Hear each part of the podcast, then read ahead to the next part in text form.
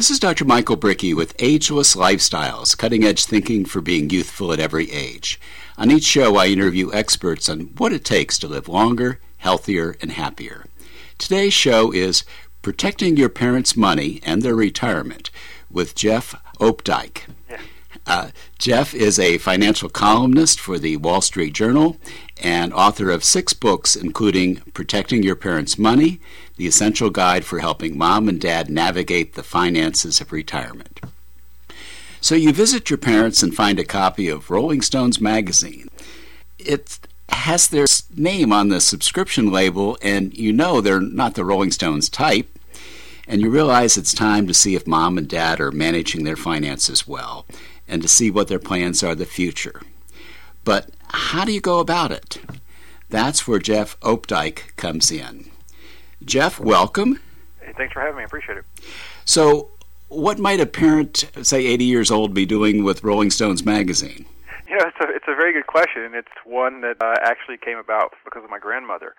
She raised me. Uh, her and my grandfather, they were sort of my parents. They they raised me through most of my elementary and high school years and into college. And my grandmother's still alive. She's 91, I think now. And I was at her house, oh, I don't know, a couple years ago, and there was a copy of Rolling Stone magazine on the cover and you know there's there's it had I think it had the uh, the Jonas Brothers on there or something like that and I mean, my grandmother wouldn't know the Jonas Brothers from the Righteous Brothers, honestly. And, and there's just there's just simply no way that that she would have this magazine with her with her name on the subscription label.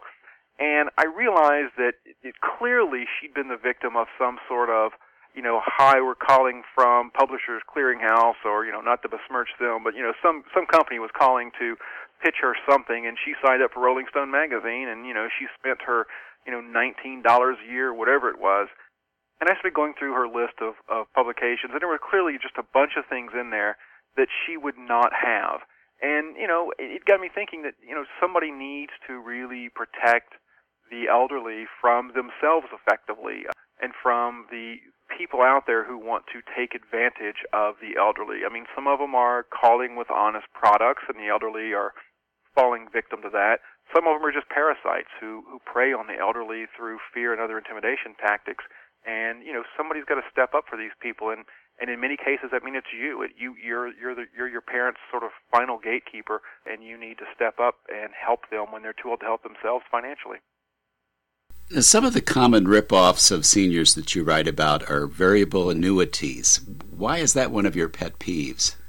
I, I worked for the Wall Street Journal for 17 years. I actually left last year to to go to work for the financial with another financial publication. Uh, but for 17 years, I covered investing. I covered retirement, uh, retirement planning, uh, a lot of elderly issues, and I actually sat in on a lot of sessions where people pitch products to retirees. I was at a, a at a Red Lobster in in Florida, down in southern Florida. I think it was in St. Petersburg area listening to a financial product seller trying to pitch variable annuities to retirees, and I was listening to the claims he was making, many, many of them false, misleading, you know, designed to scare people into making a purchase, you know, claiming that, you know, you could turn your car onto this particular highway coming out of Red Lobster and get in a major wreck and lose everything in your life, and you have to protect yourself. The only way to do it is with an annuity. I mean, you could see the fear building on some of these people, and they were,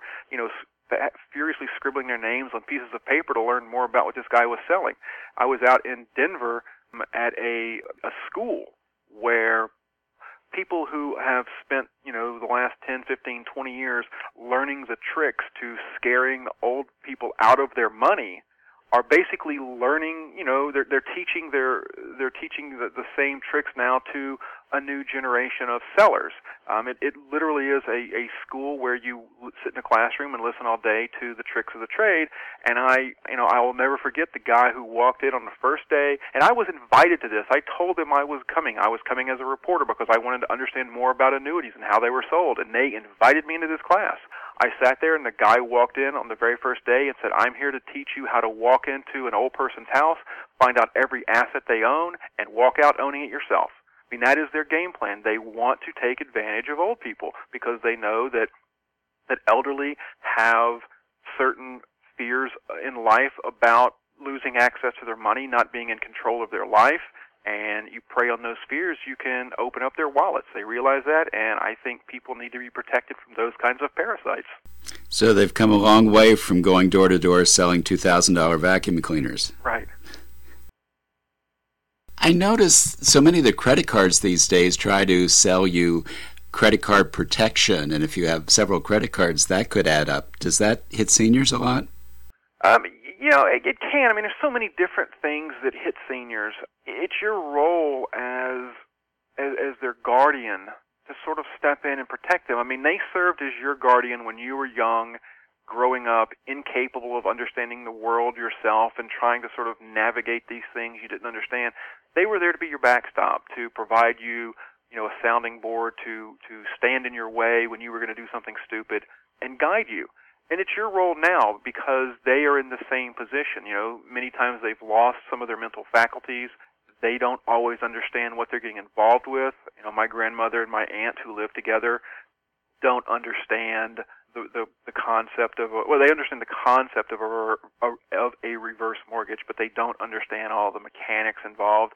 And they had to bring me into it to help them because they knew they needed somebody to help them, and that's you know that's what people really need to be doing for for their parents. You know you, you need to step up and help. And i understand that you may not know all these things. I happen to be a financial journalist. I understand reverse mortgages and annuities and all that kind of stuff and most people do not and most people don't want to know about it and i understand why because it is very boring minutia but the book is written in a way to a help you understand the basics but more importantly teach you where to go for the answers you need because I realize you're not going to get every single thing you need on every single product in a single book. Mean, you need sort of a team of people to help you, be it lawyers, be it financial planners, the right people to help you put in place the right protections for mom and dad. And, and let me back up for half a second and, and readdress that annuity issue for a moment because I want to make clear that not all annuities are bad there are some annuities that are very brilliant. Uh, an immediate annuity for a parent that is designed to use a portion of a parent's net worth to create a permanent stream of income that, that, that mom and dad can never outlive until the day they die and is used basically to cover all fixed expenses or as much fixed expenses as you can and then use the remainder of the nest egg for any kind of uh, discretionary expenses, any kind of you know healthcare expenses that might pop up. That's a great annuity because it creates a sense of security for mom and dad, and it creates a sense of security for you because it means that mom and dad are going to be covered, and you're not going to have to fall into that role of sort of financial backstop where you're paying for their bills because they can't afford to. The annuities I'm particularly talking about that are bad are variable annuities, particularly those that have you know huge huge surrender charges connected to them or that provide, you know, that have huge fees associated with them. The problem with variable annuities is, is that they are designed specifically as a, an asset accumulation vehicle. They're great for somebody who's working towards retirement, but they tend to be pretty bad investment for somebody already in retirement because the person in retirement isn't really looking for asset accumulation so much as they're looking for asset decumulation. They're trying to draw down their assets to generate income to live on and a variable annuity is just not that product. So it's not that all annuities are bad, it just tends to be that many variable annuities are just don't fit the bill for elderly people, particularly once you get past about 67, 68 towards 70 years old. So a regular annuity is going to pay you the same amount every month or whatever the period is, and a variable uh, it varies with what? A variable annuity is designed so that you know, you're let's say you're I'm I'm 45 years old, so I could go out today and I could buy a variable annuity, and I'm going to take that money and let's I'm just going to make up a number and say it's fifty thousand dollars, and that fifty dollars fifty thousand dollars is going to go into the variable annuity, and it's going to have these underlying sub accounts which are very similar to mutual funds, but you know structured slightly differently and I get to choose. I'm going to go into a you know a, a sub account that follows the S&P 500. One's going to follow a bond market fund. One's going to or a bond market index. One's going to follow you know emerging market stocks. And it, the variability is the variable returns that you're going to get from month to month and year to year based upon the underlying investments that you make. So that's where the variability comes into. The immediate annuity is basically taking that same $50,000 giving it to an annuity company, and they turn around and they annuitize the money immediately. Meaning, starting on the you know the next month or whenever you want it to start, um, you're going to be getting a paycheck every single month until you die. If you structure it that way, I mean, you can structure it for a five-year payout, ten-year payout, whatever. Many people structure it for a, uh, a sort of a, a till I die payout uh, payout scheme, and essentially you're creating your own pension. So you know you might get a uh, again, I'm going to make some numbers up here. You might get a half a million dollar payout from the company you've worked at for 30 years. You've accumulated all this money in some sort of profit sharing plan, some sort of 401k, whatever the whatever the whatever it is. You're going to get this big payout, and you have to do something with it. And you can stick it in a bank and draw interest from a CD, which is nothing these days. You can try to invest it on your own. You can give it to a broker and hope he does it right for you and doesn't churn your account and doesn't lose money on some, you know, internet blow up. Or you can put part of it into a variable annuity that is guaranteed by a highly rated insurance company. And from that day forward, you're going to get your you're going to get a, a monthly payout. It's basically creating your own pension uh, that you can never outlive. And I think those are brilliant annuities. Those are fantastic ways of creating permanent stream of income with a portion of your money. Uh, and you, you basically know that everything that you need to live is covered until the day you die. So you, you don't have any worries anymore. You know, the rest of your money can go to zero and you won't be happy about that, but your living expenses are covered and you're good to go.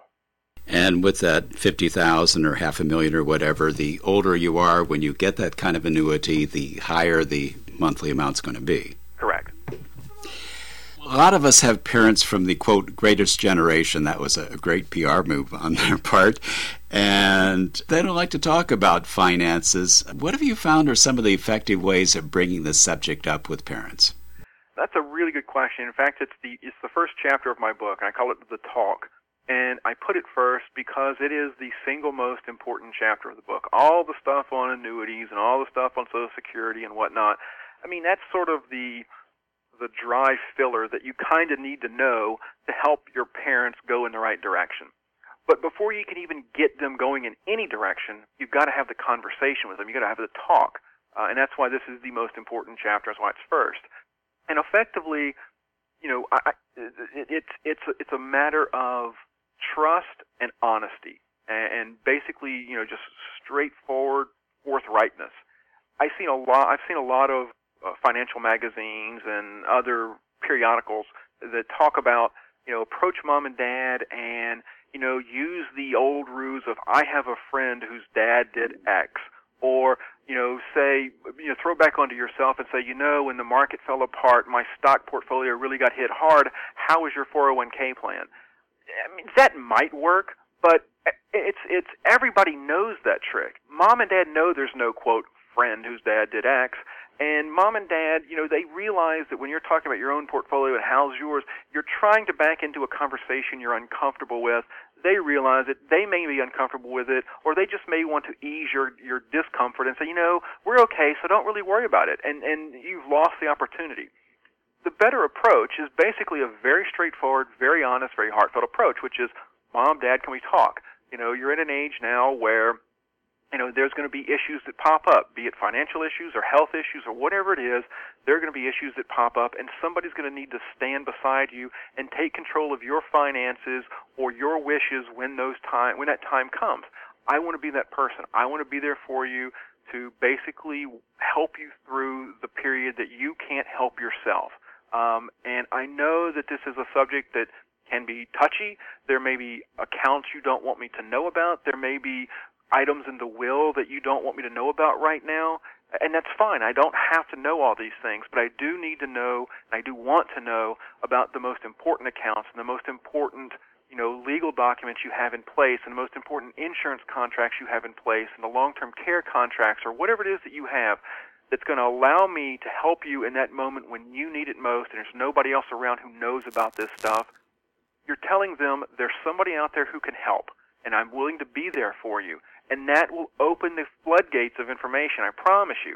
You know, my grandmother went through this. I mean, she she actually approached me because she really wanted somebody there for her, but it's going to be the same process. I mean, she basically called me over and she said, "Look, here's a brown envelope, and and it's got everything you need to know about my financial and legal life. You know, that's that's ultimately what you're going to get to. I mean, mom and dad may not do it immediately. They may not give you the keys to the kingdom that second or that day or that week, that month, but they're going to spend some time. They're going to think about it. They're going to decide what they how they want to approach this, and they're going to call you and say, "Hey, let's have that conversation. I put together some papers for you." That's the way into this conversation.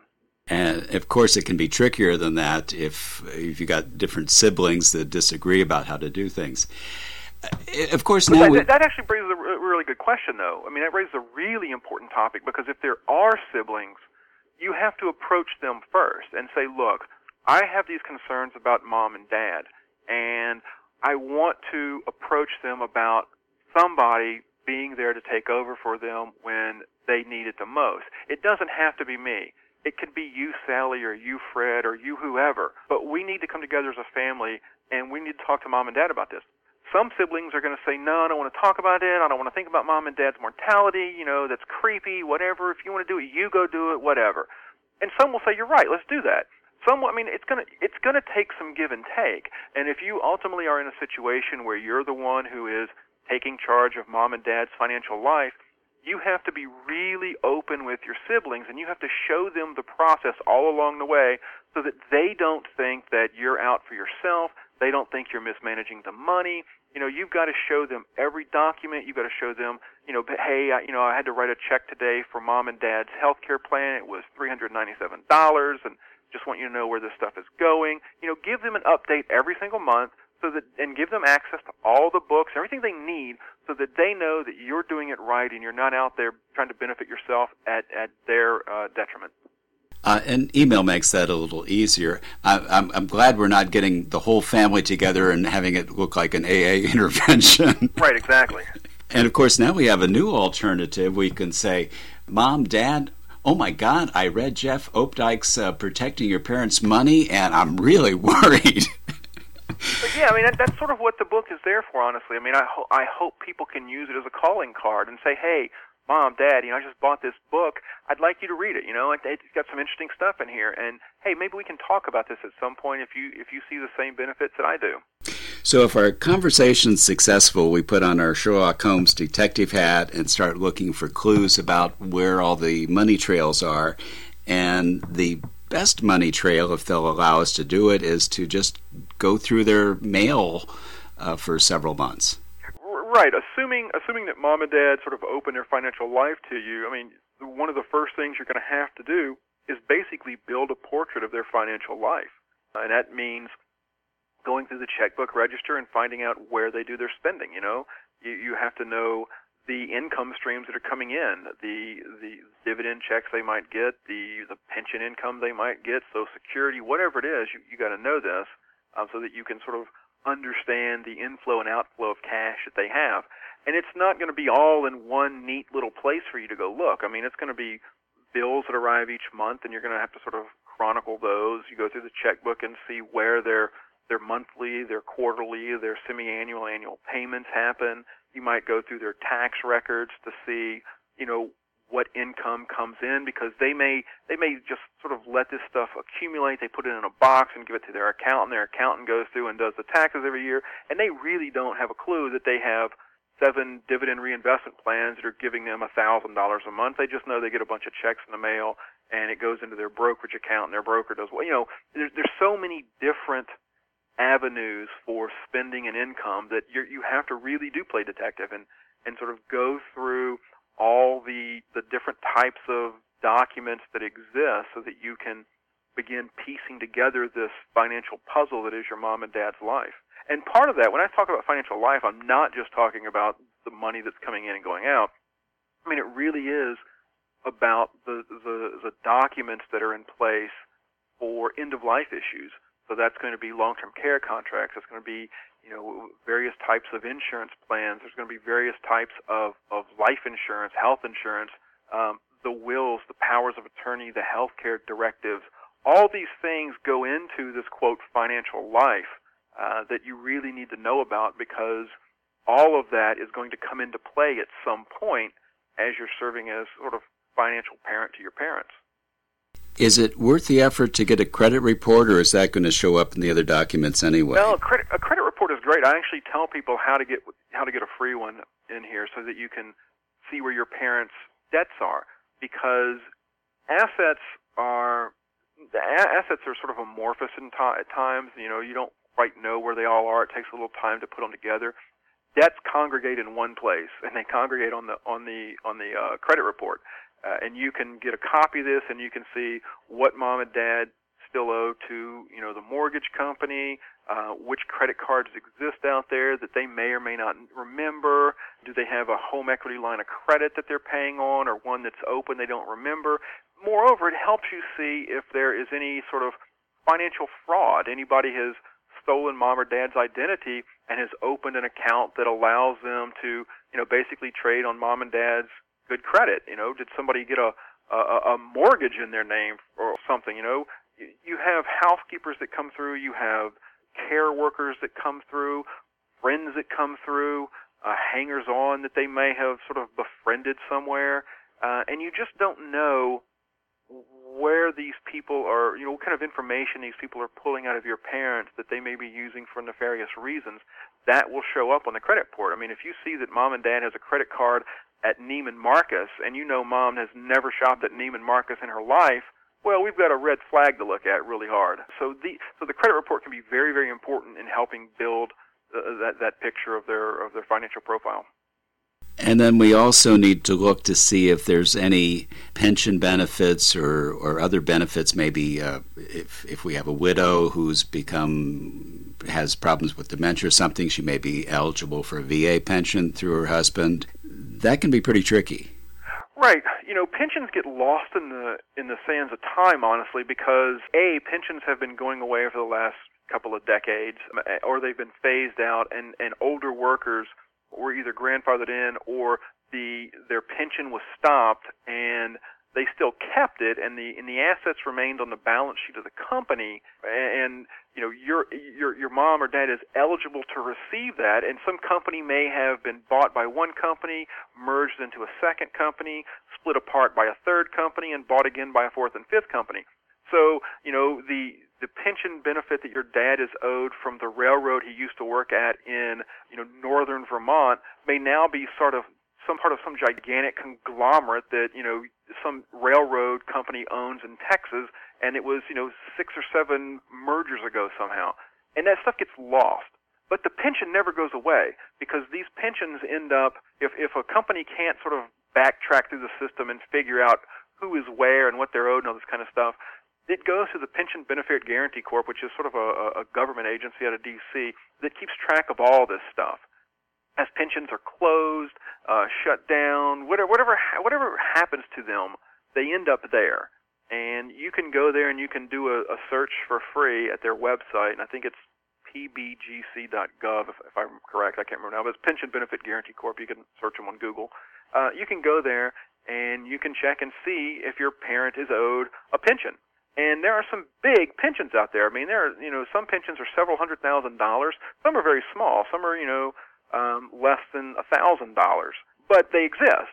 And if if you can prove that you know your parent is still alive and deserves his pension, or some of them actually go to a widow, uh, it takes a little bit of effort to prove who you are and who your parent is and all that kind of stuff. But once you prove it, the pension is the pension belongs to your parent, and and it will be paid out. And so you can generate income for mom and dad just by doing a little detective work and determine if they if they have a pension that's due to them. So the starting point is probably getting a good work history on them.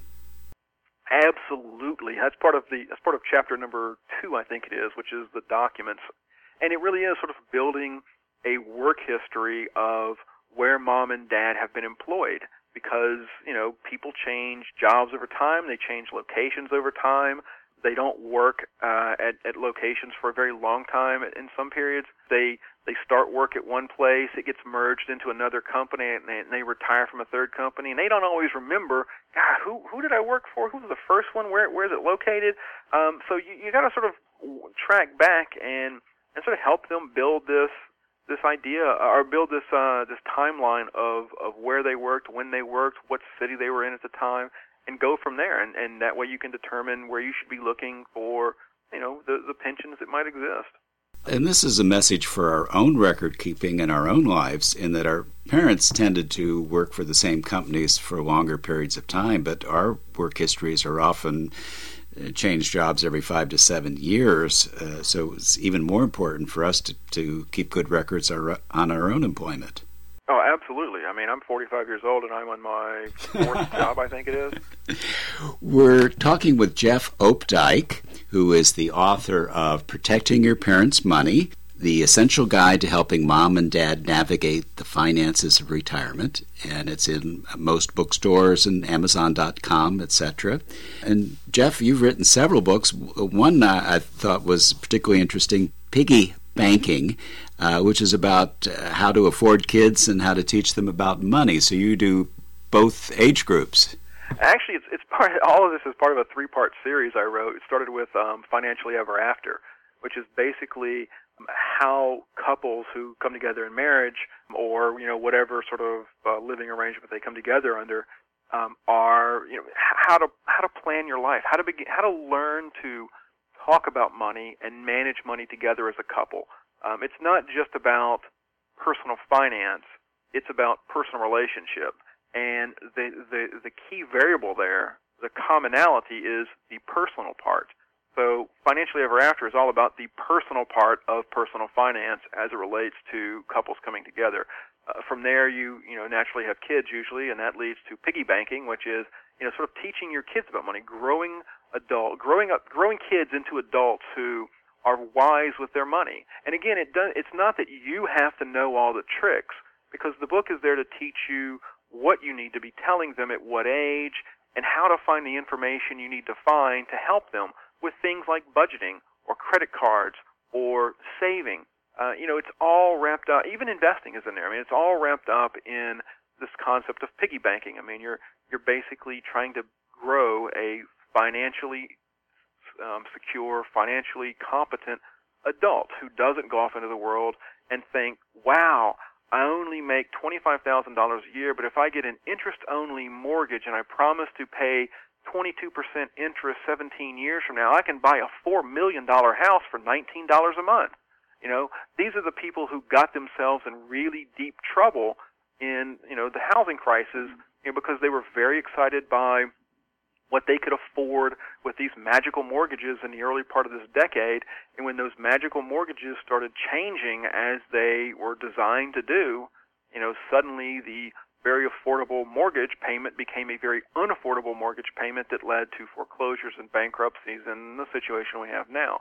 So piggy banking is designed to help you grow kids who don't end up in that kind of situation.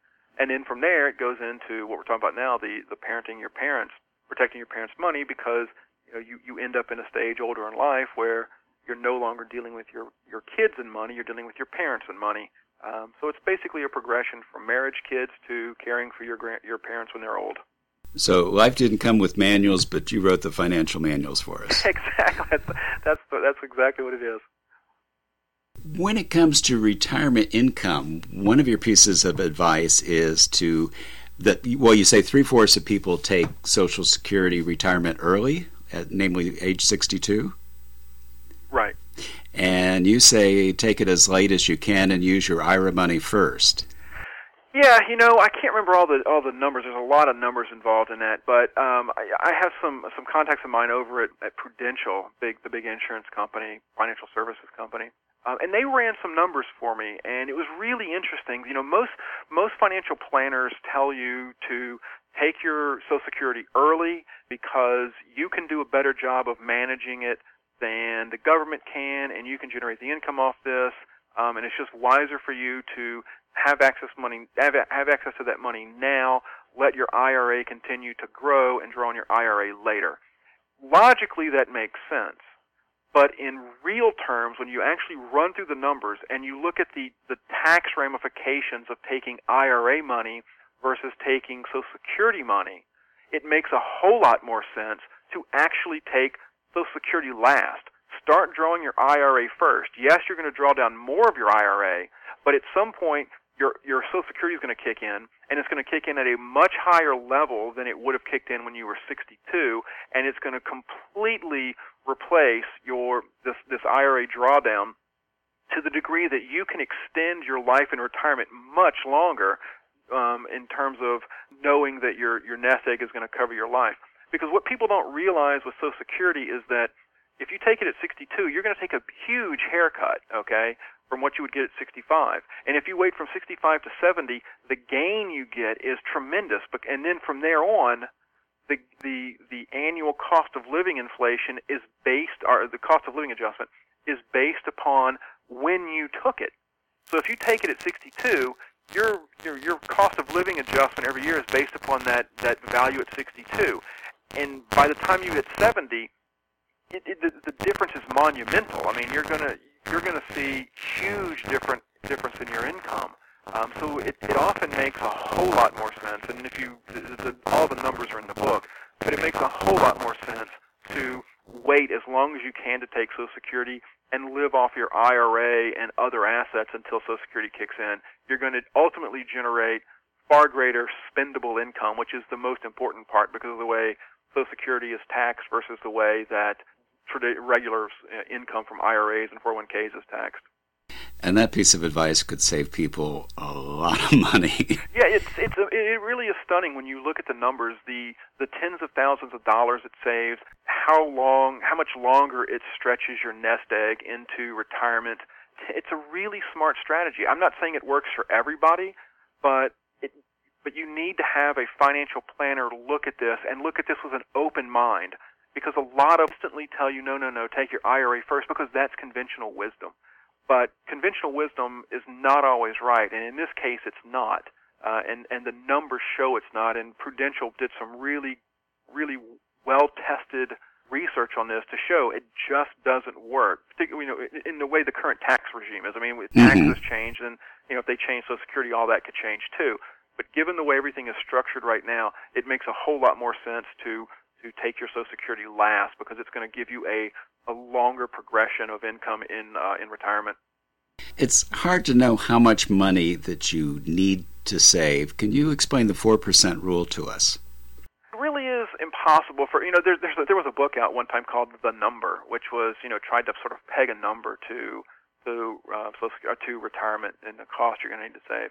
You know, it's just it just doesn't work. There's no such thing as the number nobody's ever going to figure out what your number is, not you, not anybody. So you've got to sort of figure out your you got you got to sort of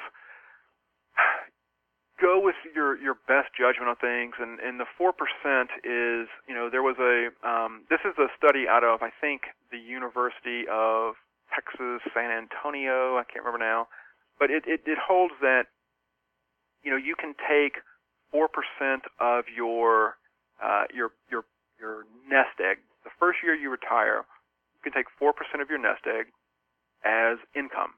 So if you have, you know, um, if you round numbers, $100,000, you can take $4,000.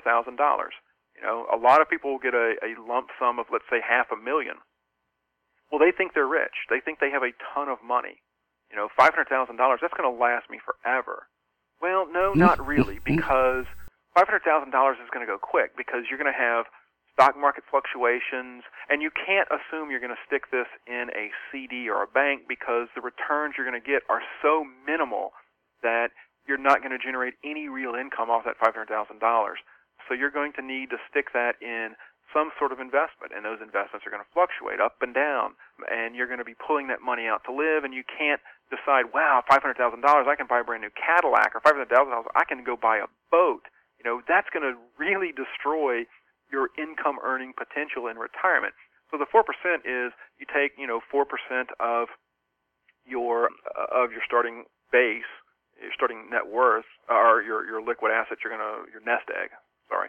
And use that as your as your base. So 20,000 in the first year and you begin to in, you begin to increase it for inflation each year. So if the, if there is an inflation of, you know, uh, I'm just going to make this up 10%, you know, your your $20,000 is going to go to you know twenty thousand, twenty-two thousand dollars for the next year is going to be your income that you pull out of your uh, out of your nest egg. Um, and if there's no inflation, well, then you stay at the twenty-two thousand dollars for the next year. So you know that's it's it's basically the idea that somewhere in the four to five percent range is generally a very safe number to take money out of your account every year with the expectation that that account will probably last for you know the, the the remainder of your life, at least 30 years or so. Now, there's no guarantee because it really does depend on what happens in the market, and if the market just gets destroyed, you you could have some real problems in uh, in the future.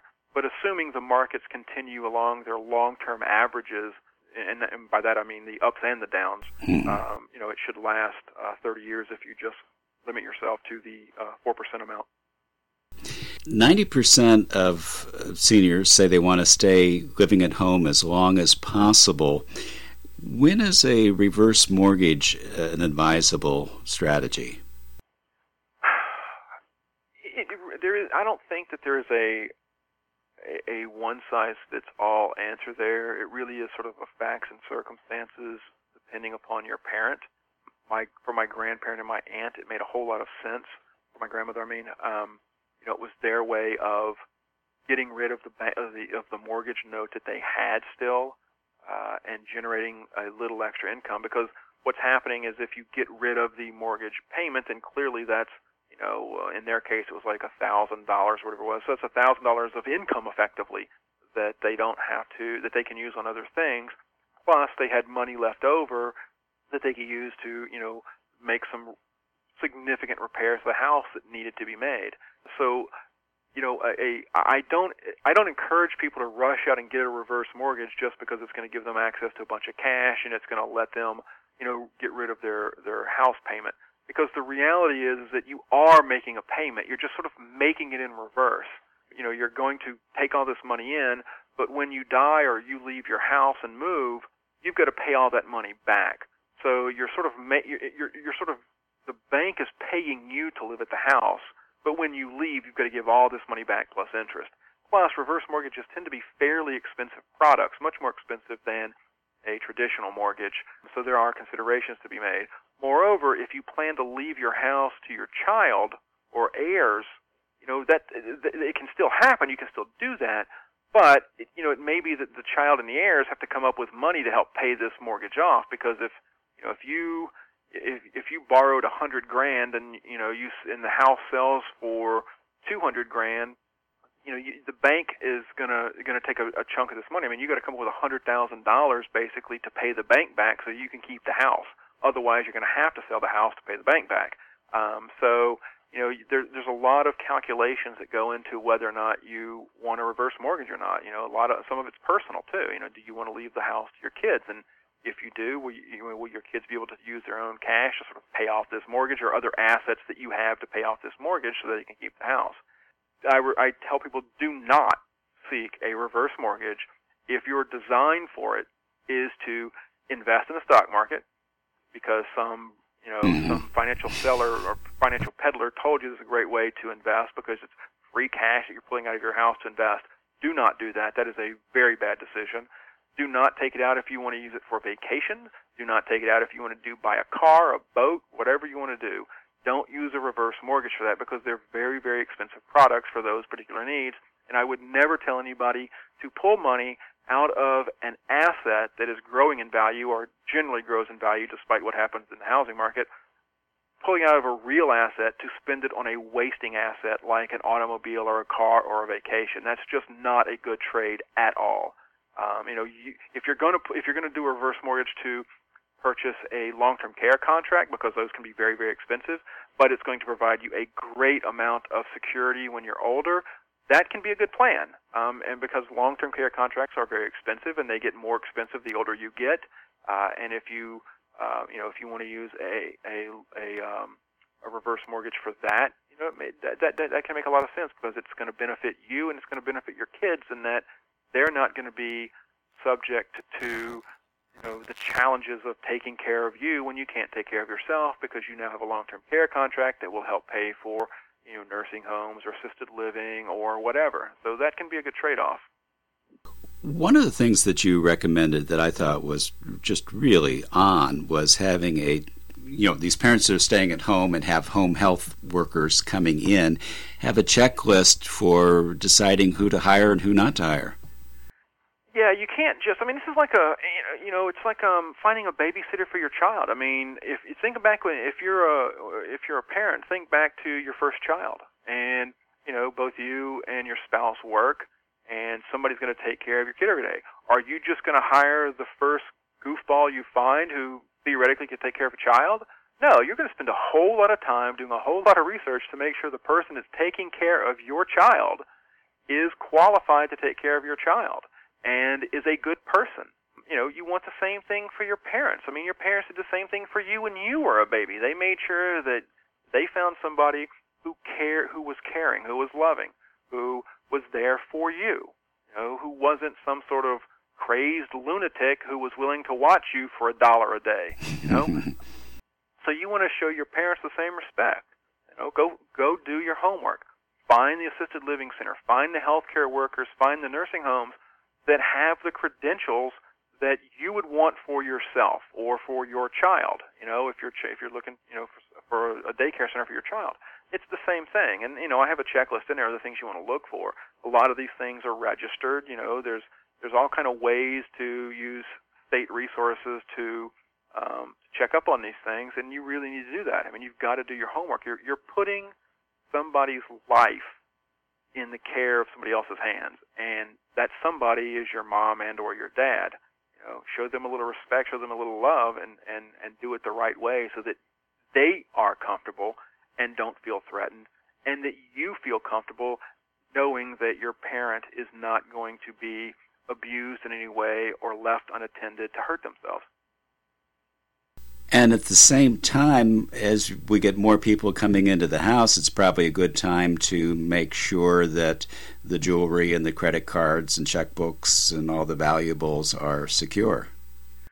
Absolutely, you, you definitely have to do that. I mean, I I've seen from my own life. You know, my I live in South Louisiana, and we came back here after several years of, of living all over the country. And we came back because my wife wanted to be closer to her, her aging parents, and particularly her grandfather, who she was very, very close to. And I, you know, I saw the challenges that they dealt with with those kinds of issues. You know, items missing, money missing, you know, items broken, checks that were out of order, and you're wondering, hmm, who's been rummaging through the checkbooks and what else has been going on here? Until they found somebody who was absolutely the most caring individual you could possibly imagine and was a fantastic caregiver for this for this gentleman. But yeah, you you you, sort of have to take an inventory of of mom and dad's belongings, particularly the you know the items that have any particular um, value or even sentimental value. Um, and that includes like like what's the word I'm looking for? Uh, not dishes, but you know plates and all that kind of stuff there there's a lot of those things that are worth a lot of money. You know, my wife's grandmother had a bunch of dishware, serving utensils and whatnot. You know, stainless, not stainless, but uh, pure silver. And you know, the dishware was uh, was antique kind of stuff that's worth a lot of money. You know, no, most people aren't going to think about dishware, but a lot of this stuff is worth a lot of money in you know sort of a, a collectible sense. It's worth a lot more in a in a, in a memory sense. Um, I, I I've even had people tell me that 250 pound caretakers came in and and crushed their antique furniture. Oh yeah, absolutely. So, and in a lot of these things, you want to you might want to consider doing some sort of videotape of what exists and where it is, so that if if something looks out of place or misaligned or maybe something's missing, go to the tape. Hey, let's let's do an instant replay and see what was there, what's gone now, what's been moved around and and keep that stuff in a safe deposit box. You know, you can you can buy videotapes, you can buy video cameras these days that record on the tiniest little things. You can record it digitally, keep it on your computer. Very it's very convenient these days. But you want to keep a hard copy of it somewhere on a on a you know some sort of um, computer drive or something that's that's stored away in in a safe deposit box, a flash drive or whatever, so that if something happens to your computer or your hard drive, it always exists that you can go back to. But yeah, you definitely want to keep track of this kind of stuff because it's very important, you know, sentimental value and real value, um, financial value that you don't want to go missing, lost, damaged, stolen, whatever. And likewise, if you have to go to a hospital or a nursing home, leave the jewelry and valuables at home. And if you have to take a laptop with you, take uh, one of those locks that you can uh, wrap the chain around the bed or something secure. An awful lot of property gets stolen in nursing homes and hospitals. Right, absolutely, absolutely. Have you done any research on whether Medicare wrap insurance is a good investment? Uh, you're talking about uh, Medigap? Right. Yeah, um, it can be. Uh, it just depends. I mean, again, this is a it's a facts and circumstances thing because it because it depends on what mom and dad can afford. I mean, there's so many versions of of Medigap, the different kinds of plans, and what each plan does cover and doesn't cover. I've got a chart in there that sort of lays all those things out and shows you which ones cover what and which ones don't cover this. You know, some of them are very affordable, some of them are exceedingly expensive. Uh, and you really need to go through, you know, sort of an exercise of determining what products, services, medications, uh, medical devices, etc., mom and dad are going to need, and go through the various types of plans that exist and figure out if they make sense. And not all plans exist in every single state. I mean, they, they sort of mix and match in different ways. It's a very convoluted universe. So you know, it's best to sort of you know sit down. You can look at this little chart in my book and and see how they all come together and which one makes the most sense, particularly as it relates to the financial component, because they are all differently priced, and some of them are so expensive that you you your your mom and dad may not even be able to afford it. But they can make a lot of sense just depending upon you know the, the circumstances your parent is in it's amazing that uh, as we get older, our insurance gets even more complicated instead oh, of simpler. it's insane. I mean, Social Security, Medi- I mean, not Social Security. Oh, Social Security is a problem in of itself, but Medicare, Medicaid, and the Medigap plan, you could put together, you know, a team of economists to try and figure that thing out, and they would all come up with different answers on the best way to approach this. I mean, it really is sort of a uh, just a jumble. It's a it's, it's a spaghetti bowl, and trying to sort of sort through it all is a bit of a challenge. One thing I wanted to be sure to talk about is the Medicaid look back. Do you want to explain that? Yeah, a lot of people don't understand that that you know these plans look back at where assets existed and where assets have gone. You know, a lot of people want to hide assets from um, from Medicaid so that mom and dad look impoverished when they're not, because Medicaid is basically for the indigent. You can have some assets, but it's not very much. Uh, you know, it, it really is. Uh, you know, the the asset level they're talking about really is sort of impoverishment. Um, and some people want to hide a bunch of assets from from the federal government or from the, uh, from the Medicaid folks and states and whatnot because they think it's going to help mom and dad qualify for Medicaid, which means that you know mom and dad don't have to pay all the costs of you know various healthcare plan or healthcare costs and whatnot. Um, so they'll just fall into into Medicaid. But the government now goes back and says we're going to look back five years and we're going to see if anybody has been moving assets around. You know, has has mom and dad sold their house for below market value to somebody who is related to them? You know, they go through the whole rigmarole just to make sure that you aren't trying to game the system.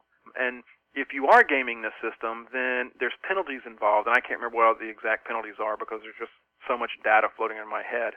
Um, but the penalties are not insignificant. You know, your mom and dad can lose access to Medicaid for you know X period of time.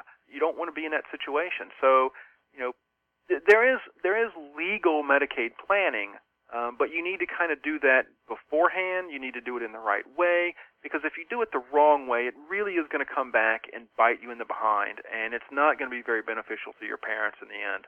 You know, it's just not a it's just not a, a good way to, to sort of approach the system. So be very leery if you hear of somebody sort of pitching a, a Medicaid planning product to your to your parents because there is the you know this look back period that can be very costly if if things are done wrong.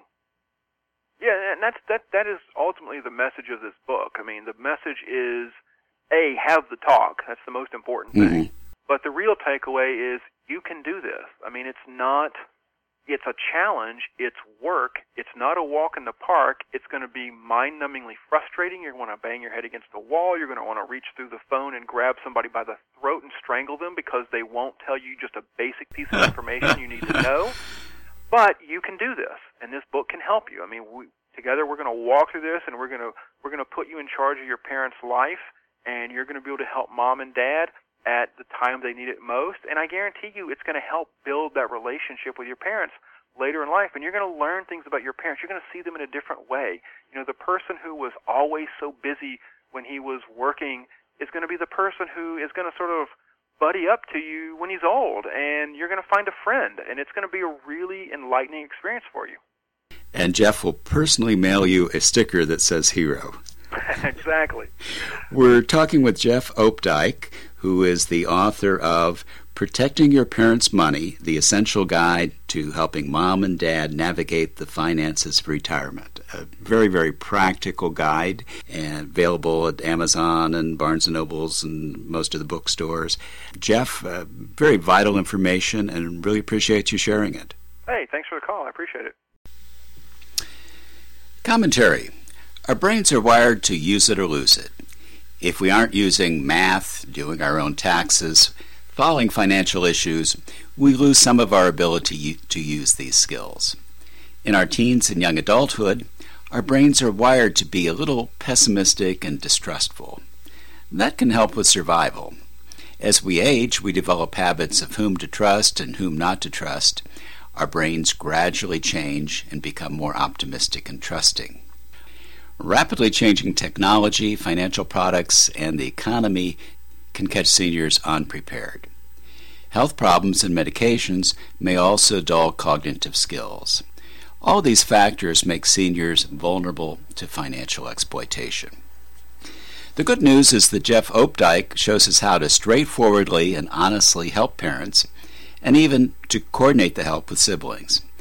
He also gives us a plan and resources for getting finances in order and making optimal decisions about insurance, Social Security, and health care. The bad news is that it can involve a lot of detective work and a lot of scud work.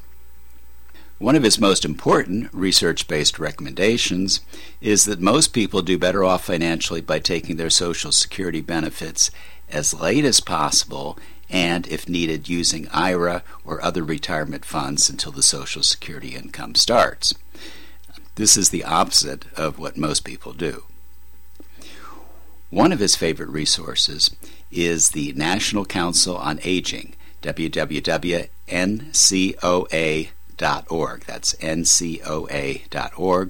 One of my favorite online resources is Medicare.gov. That's Medicare.gov.